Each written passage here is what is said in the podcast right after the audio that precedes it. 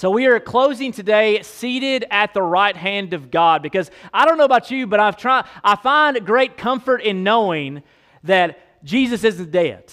Like, I find great comfort in knowing that, you know, I love what Job says back in his story. I know that my Redeemer lives. It is an amazing thing to me to think about that our God is alive just as much today as he was thousands of years ago that our God is not dead. So just to think about how our God's not dead, I know it's been a big theme here lately uh, in our in some of the Christian culture. You know, with God's not dead, the movies coming out. But it seems like church. I want to remind you this every day. That's why we celebrate Easter every year. Is because we need to be reminded Jesus isn't done. We need to be reminded that he walked out of the grave and he didn't just be like, I'm done now. No, he is still at the right hand of God. To think about that he is still there interceding for us on our behalf. To think about how he's at the right hand of God. Every time that Jesus is mentioned, for the most part, after the resurrection, after the ascension, every time he's mentioned, most of the time in letters, he is mentioned as being at the right hand of God. Over and over again in the text, you see it over and over again, him saying that he is seated at the right hand of God. And so you see this imagery of the Trinity being all together. And I want you to understand something, church, that we're going to get into some stuff today. It's going to be hard, it's going to be difficult because I want us to finish well. And so, our first point as we get into the sermon today is suffering leads to sharing. Suffering leads to sharing. Because here's the thing everybody wants to get to heaven. Everyone wants to get the crown of glory. Everyone wants to be with Jesus, but we always forget that the, the road to get to the throne is the road of the cross, the way of suffering. You do not get an empty tomb without there being a death. I want you to understand that. So there, we have to share in his suffering, but suffering, suffering leads to sharing. Because we share in his suffering. You know what the Bible also says? We will share in his victory. If we share in his suffering, we will share in his victory. And I want to show you this. Look what uh, Hebrews chapter 12, verse number 3 through 4 says. We're going right below where he just was. Consider him, that's Jesus, who endured from sinners such hostility against himself, so that, look what it says, why did he endure? So that you may not grow weary or faint hearted. In your struggle against sin, you have not resisted to the point of shedding your blood. So, what are you saying here? Guess what? If Jesus is suffered, he did it for us. He suffered for us. And guess what? We are supposed to share in that suffering. Why? Because he suffered. And so think about this in your struggle against sin. Let me tell you something struggling against sin never ends until we die. You will struggle, you will wrestle, you will have big fights with sin all the rest of your days. I do want to encourage you that. You might say, well, there's freedom in Christ. Absolutely, guys, but there's also struggle with the flesh still because you're still wrapped in it. But you know what the Bible tells us over and over again? Thanks to the Holy Spirit, we now have dominion over the flesh. We now have the ability and the power to say no to the flesh. We now have the power to deny the flesh. We now have the power to not let sin rule over us, but us to rule over sin, thanks to Jesus. So I want you to notice that there, where he says there that your struggle has not led to your bloodshed. Let me tell you something, ladies and gentlemen, for all the persecution we have ever suffered, I would dare say it has never been bad. Now, I want you to understand something I mean by this. There's a huge difference in struggling with sin and persecution and just struggles. There's a huge difference in struggling for our sins and the hardship of being a Christian and just worldly struggles that we all suffer from. And there are worldly struggles that all of us, guess what, suffer from. I would dare say that somebody sitting close to you right now has, is going through a season of dryness. Somebody who you're sitting down right now could have a loved one who is on life support. Someone right now sitting very close to you could be someone who's literally suffering thanks to the faulty, thanks to the fall of sin in our world. That's not the kind of suffering I'm talking about. The suffering the text is talking about is suffering because of your loyalty to Jesus. And so he reminds us here, he says, What? You have not suffered to the point of death. You know, I know hardly any of us will ever have to face, probably not, none of us in here will ever have to face martyrdom. You will never have to die for your faith. You will never have to choose between safety and faith. You will never have to choose between allegiance to them or allegiance to Jesus as far as it comes to losing your life. But the Bible is filled with people who they chose death and Jesus more than they chose life without him. And so you see martyrdom on display in several biblical stories. You think about Jesus seated at the right hand of God, you think about suffering leads to sharing, you think about Stephen Stephen, the first, one of the first deacons of the church, he was a guy who was very rambunctious. He was sharing the gospel. He was talking about how Jesus was the promised Messiah. Guess what? The religious uh, people back in that day grabbed him, drug him out from the synagogue, I mean, drug him out and said, We're going to stone this man. Look what happens here in verse 54 in Acts chapter 7. Now, when they had heard these things, they were enraged. This is the religious people, and they ground their teeth at him. You know what? You're mad when you grind your teeth at somebody, like a toddler. I want it now. I mean, you know what I mean? Like, you're mad. And so he, they ground their teeth at him him, but he, full of the Holy Spirit, gazed into heaven and saw the glory of God and Jesus standing at the right hand of God. He sees Jesus standing at the right hand of God. And he says, Behold, I see the heavens open and the Son of Man standing at the right hand of God. But they cried out with a loud voice and stopped their ears and rushed upon him together. And they cast him out of the city and they stoned him. And the witnesses laid down their garments at the, young, at the feet of a young man named Saul. And they were stoning Stephen and called out, Lord Jesus, this is Stephen talking here, receive my spirit. And falling to his knees, he cried out with a loud voice, Lord, do not hold these sins against them. And when he had said this, he fell asleep. Some, for some reason, it has become very popular to separate Christianity from suffering. When you look at ancient church history, they are very much intertwined. They are very much intertwined.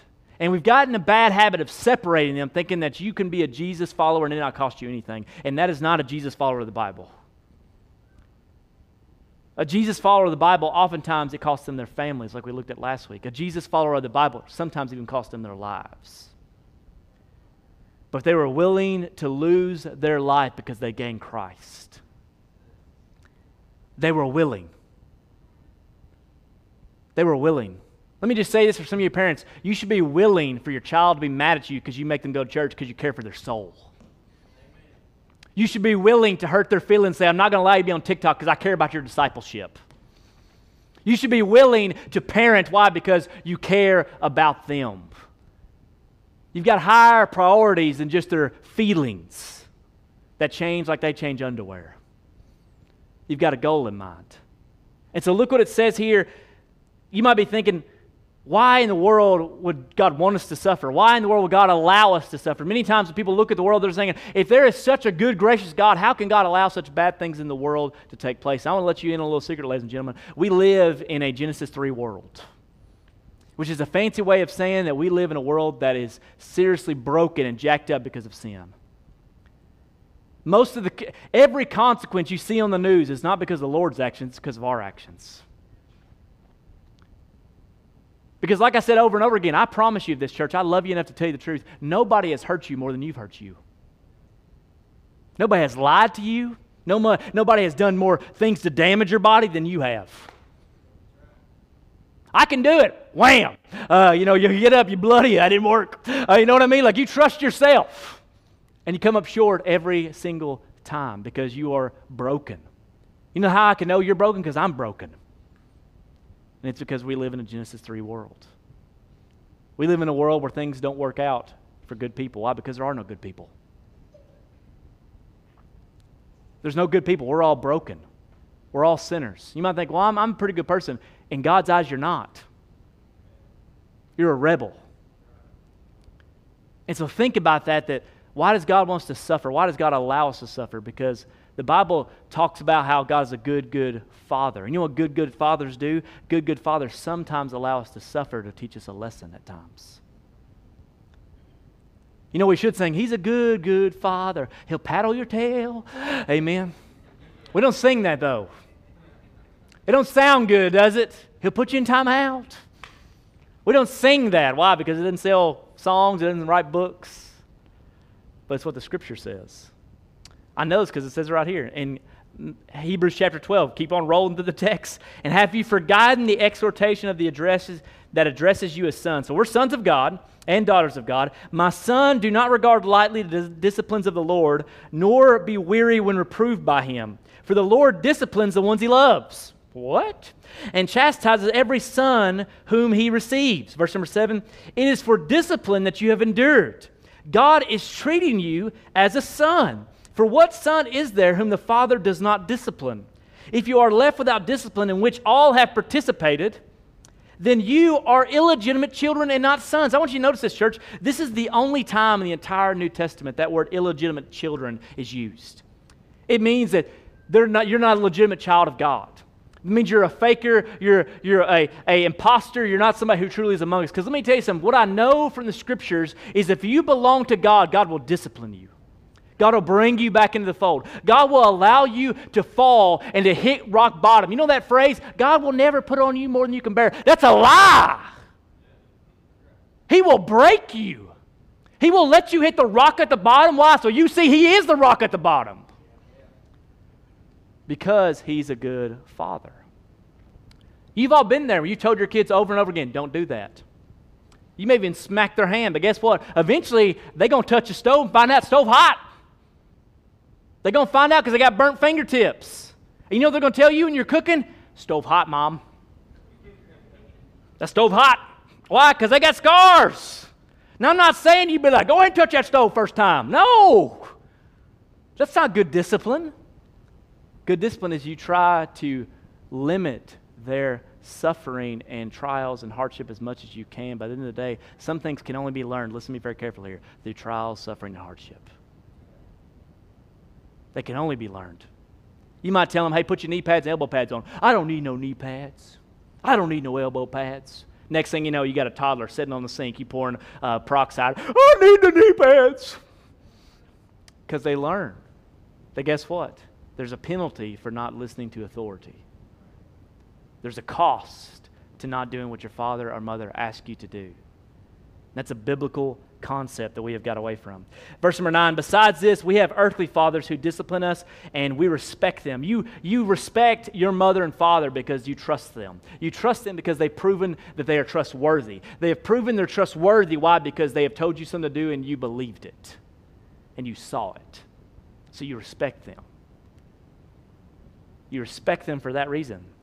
Shall we not so much more be the subject of God, our Father, the Spirit, and live? For they discipline, discipline us for a short time that seems best to them, but He disciplines us for our good. Look at that. If the Lord disciplines us, it's for our good, that we may share in His holiness. For the moment, all discipline seems painful rather than pleasant, but later it yields a peaceful fruit of righteousness to those who have been trained by it. Point number two, I want you to notice this, church. This is probably, if I were to say a big takeaway I want you to get today, uh, big takeaway, point number two is holiness offers temporary suffering but leads to lasting joy. Sin offers temporary happiness but leads to lasting suffering. I want you to read that again. Holiness leads to temporary suffering. You control yourself, so I'm not going to give in to sin. I'm not going to give into it. I'm going to take reins of my body. I'm going to use the Holy Spirit, which God has given me, and I'm going to say no to that. I'm going to literally suffer. I'm going to withhold myself from doing something that my flesh wants to do. Guess what? That's going to be a little bit of suffering. There's going to be some misery there. There's going to be some discomfort there. But you know what leads on the other side of that suffering? Is joy. Joy awaits there. You know what waits on the other side of suffering? Your marriage. You know what waits on the other side of that suffering? Your family. But you know what's the opposite side of the coin? Sin says, guess what? This will make you happy right now. And it is true. If you're sinning and not having fun, you're doing the wrong kind of sinning. Amen. Because sin's fun for a season. It's fun for a season. But the side effect of that sin is more suffering than you ever would have went through if you had just said no to it. You know I know about anything that has to do with sin, it always has small beginnings. It always has small beginnings, and before you know it, those small things you think it's not a big deal, guess what? They turn into big things and they cost you your family. They can cost you your job, they can cost you your marriage, and I would dare even say they can cost you your life. But it's just temporary happiness, just one time. Isn't it amazing how much the devil whispers that into your ear? It's just one time. Nobody's going to know, but God knows. God sees it, you see it, and your conscience knows about it. what I found to be more true for me than anything else, church, is that it's not hard for me to forgive people, it's hard for me to forgive myself. Because I'm the one who's done the most damage. we have to remember that holiness, once again, offers temporary suffering but leads to lasting joy. Sin offers temporary happiness but leads to lasting suffering. And we are called by our Father to run the race. We're called by our Father to finish the race through Christ. So we talked about a young man named uh, Saul. We talked about how Stephen was stoned. He was killed by people throwing rocks at him, and he eventually died. But they take their garments, their clothes, and they laid down their clothes at a young man's feet named Saul. That Saul there is otherwise known as Saul of Tarsus. Saul of Tarsus was known as being a Pharisee, a guy who truly was the first, first major persecutor of the church. He was a man who would go to the high priest. He would get papers saying he could go to the synagogue. He would get papers saying he could go drag out Christians, imprison them, even kill Christians. He was a practicing Jew to the extreme of he wanted to see Christians eradicated. He had papers from the high priest to go to Damascus. And sure enough, he was knocked off his high horse by Jesus telling him these very haunting words Saul, Saul, why do you persecute me? And he was blinded. He was blinded. He went to the synagogue to pray, to seek out what God has him do. And the word of the Lord came to a man by the name of Ananias. And he told Ananias, I want you to go to Saul and I want you to go pray for him. And I want you to notice what happens here in verse number 13 in Acts chapter 9. But Ananias answered, Lord, I have heard from many about this man, how much evil he has done to your saints at Jerusalem. And here he has authority from the chief priest to bind all who call on his name. So you know what Ananias is saying? Ananias is saying, Hold up. Wait a minute, Lord. He was about to leave God on red, amen. He said, Hold up, wait a minute, Lord. This brother be killing people. I've heard about this guy. I've heard what he's done. I've heard what he's going to do. I've even heard God, he's got papers in his satchel right now that says he can kill me if he wants to. Isn't it amazing how God doesn't care about our opinions? He wants obedience sometimes. Isn't it an amazing, humbling thing that God doesn't care about your opinion? He just wants some obedience. He wants some trust. Because our opinions kind kind of get us in trouble.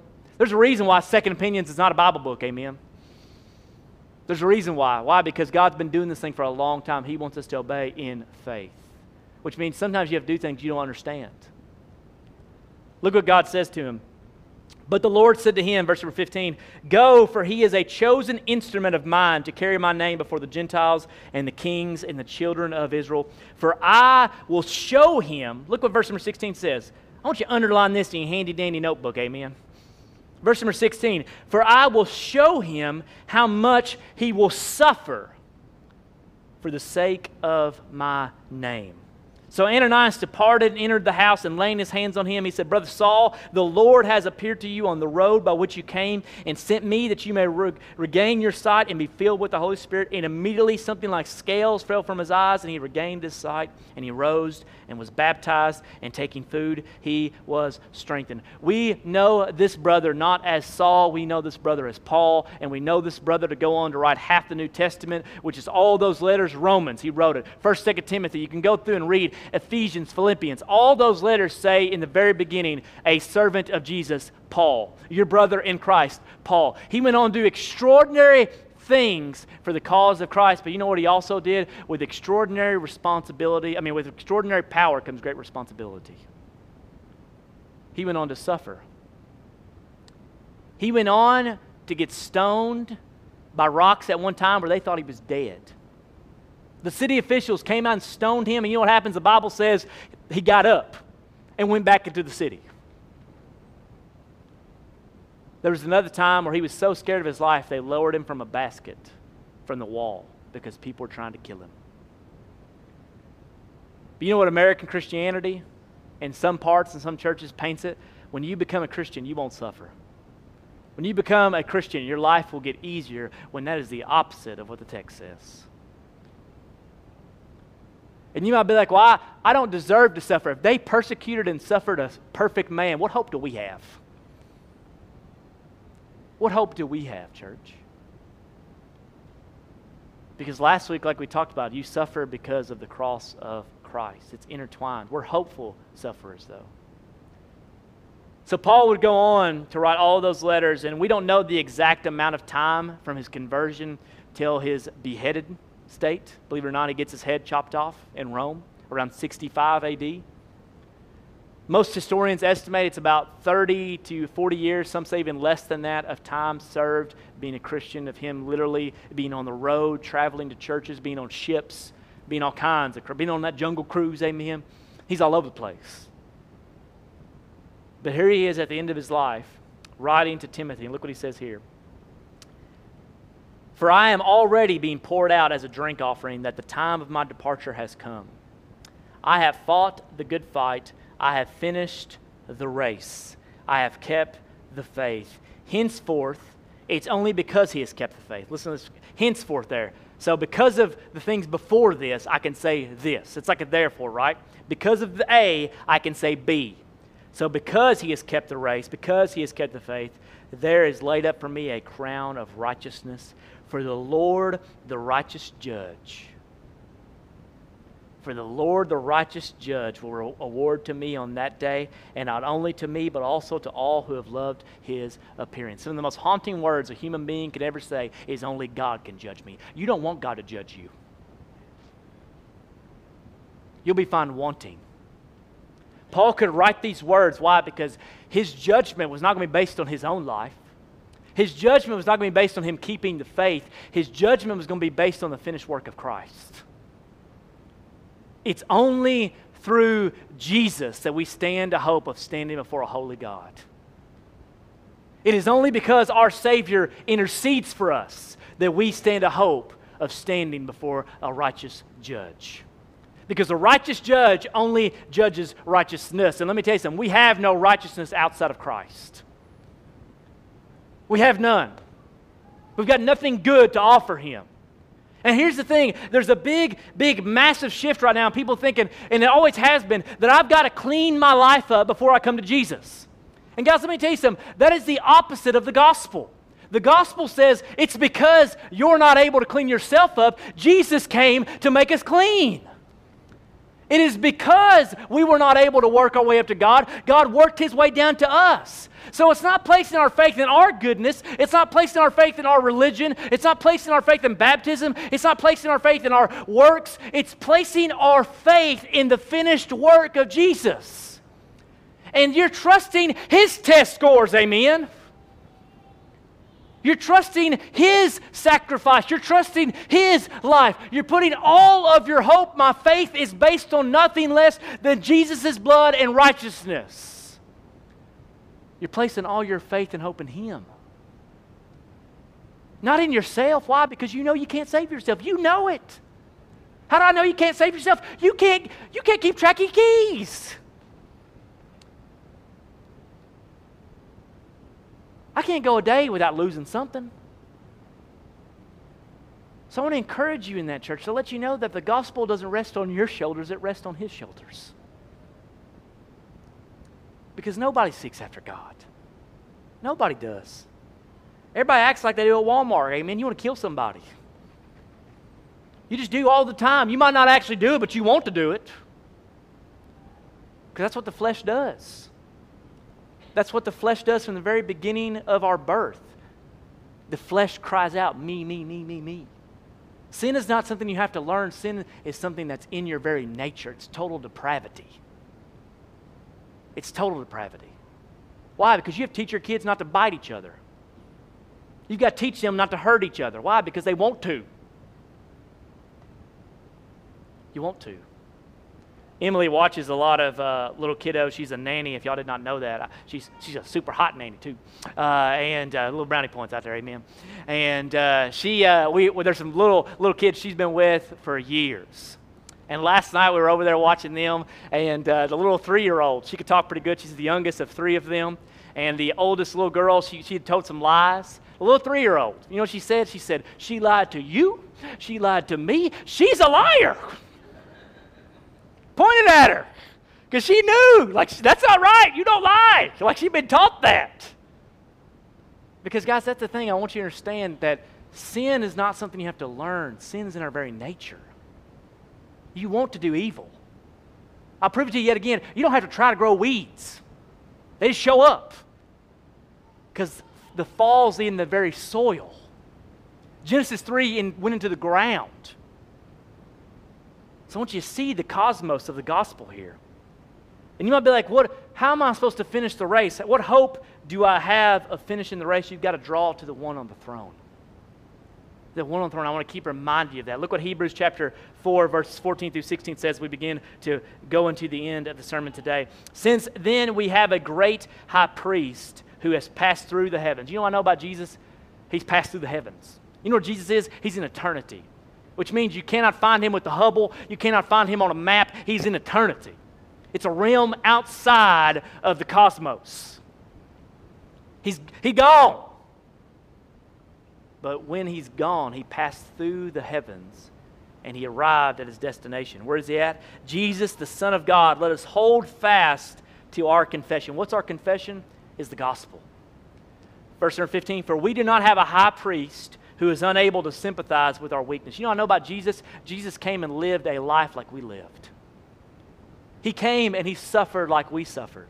He came and he cried like we cried. He came and he lived under the weight of the flesh like we did, but he didn't give in to the flesh. Think about that.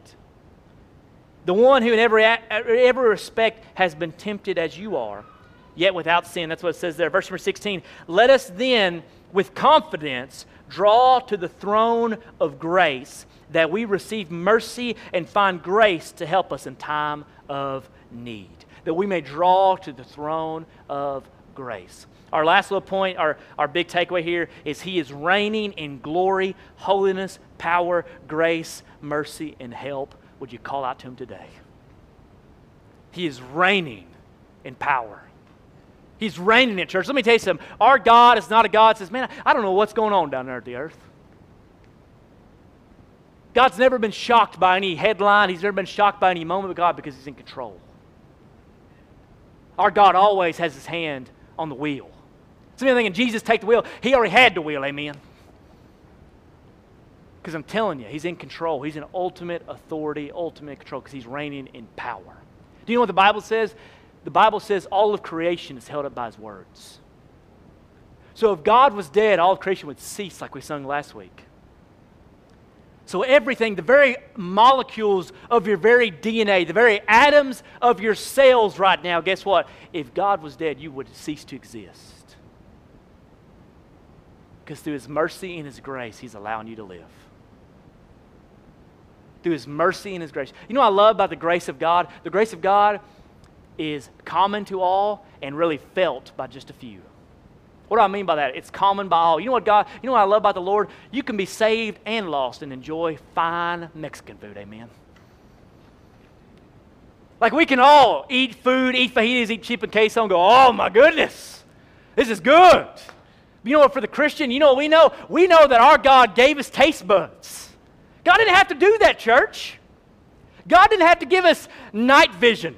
It blows my mind that you can turn off the lights and our eyes would automatically adjust. We'd be able to see things more clearly. God didn't have to do that. Boom, common grace. No matter if you're saved or lost. You got breath in your lungs. Boom, common grace. Some of you got hair. Common grace. All of us get to enjoy the common grace of God, but only a few of us, pay attention here, church, get to really feel the grace of God. What do I mean by feel the grace of God? You feel it in your soul. Like, what do I mean by you feel in your soul? When we sing those songs about Him, it overflows. Like when we sing, it's your breath in our lungs, like you're singing off key as loud as you can. Why? Because you get it. Because you've experienced the radical saving grace of Jesus. The radical saving grace of Christ. Because I want to remind you this, church, Jesus never Start, let me tell you, let me look, go back. No one ever began a relationship with Jesus and things didn't change. Nobody. Because Jesus does the changing. Jesus does the changing. He gives you the want to, He gives you a new thirst, He gives you a new Lord. Used to, you followed the ways of the world. Used to, guess what? You followed the flesh of your flesh, the desires of the flesh. Used to, you did what you wanted to do. But when you accept Jesus as Savior and Lord, you start doing what He wants you to do. That's what happens. So let me show you this. Works does not come before salvation, works comes after salvation. If someone has been saved, there's works that follow that. Baptism, I'm going to show you this, does not save anybody, just like this ring does not make me married. No, it's my covenant bond I have with my wife. This is a physical representation of our covenant bond, but it doesn't make me married. It shows people I'm married. Baptism shows people I've been buried to sin, I've been made alive with Jesus. So it's very important we understand that. Because, guys, I want us to finish the race. I want us to finish the race. And the only hope we have of finishing the race as I begin to close up one last little story. The only hope we have of finishing the race is if our Father packs us over the line. I'm going to show you a picture up on the screen. Many of you probably don't know who these two people are. It's probably, unless uh, you are a very, very heavy sports watcher, you've probably never heard their names. You probably even heard their story. But I want to encourage you when you leave here today to look up every detail you can because it's such a powerful story. This is Team Hoyt, as they're known in the ultra running and Ironman sports. Team Hoyt. This is Dick Hoyt, and this is his son, Rick. Rick is the one in the wheelchair. Rick is the one who his father is pushing him. Rick has suffered as a from cerebral palsy, and he also is quadriplegic, as you can tell. So he is bound to the chair. He's bound to the chair so much, and he suffers from cerebral palsies so much so that he cannot even communicate. He has to use a computer to communicate what he is thinking and what he's feeling. He's bound to the chair. When his father was 40 years old, he thought about running in a charity race, and sure enough, he thought, well, I'll take my son. I'll get Rick to run with me. So they began to run races together. They, they began to try out and run race after race after race when, over time, ladies and gentlemen, the father son duo ran over a thousand races together. Ran over a thousand races. All the while, Rick stayed in the chair and his father pushed him every time. Every time his father pushed him. And you might be thinking, that's pretty extraordinary. If you know what's even more extraordinary to me, let's go to a few more pictures here and let's really show you this. They would run, and look what his will say it's a good life. Bound in that chair, being pushed by his father. Let's go to the next one, though. He biked with them. He did Ironmans, where you run, swim, and bike. And here's the even most mind blowing one. Like I said, this last one here, we'll show you. When he would swim, he would put him in a boat behind him and pull him.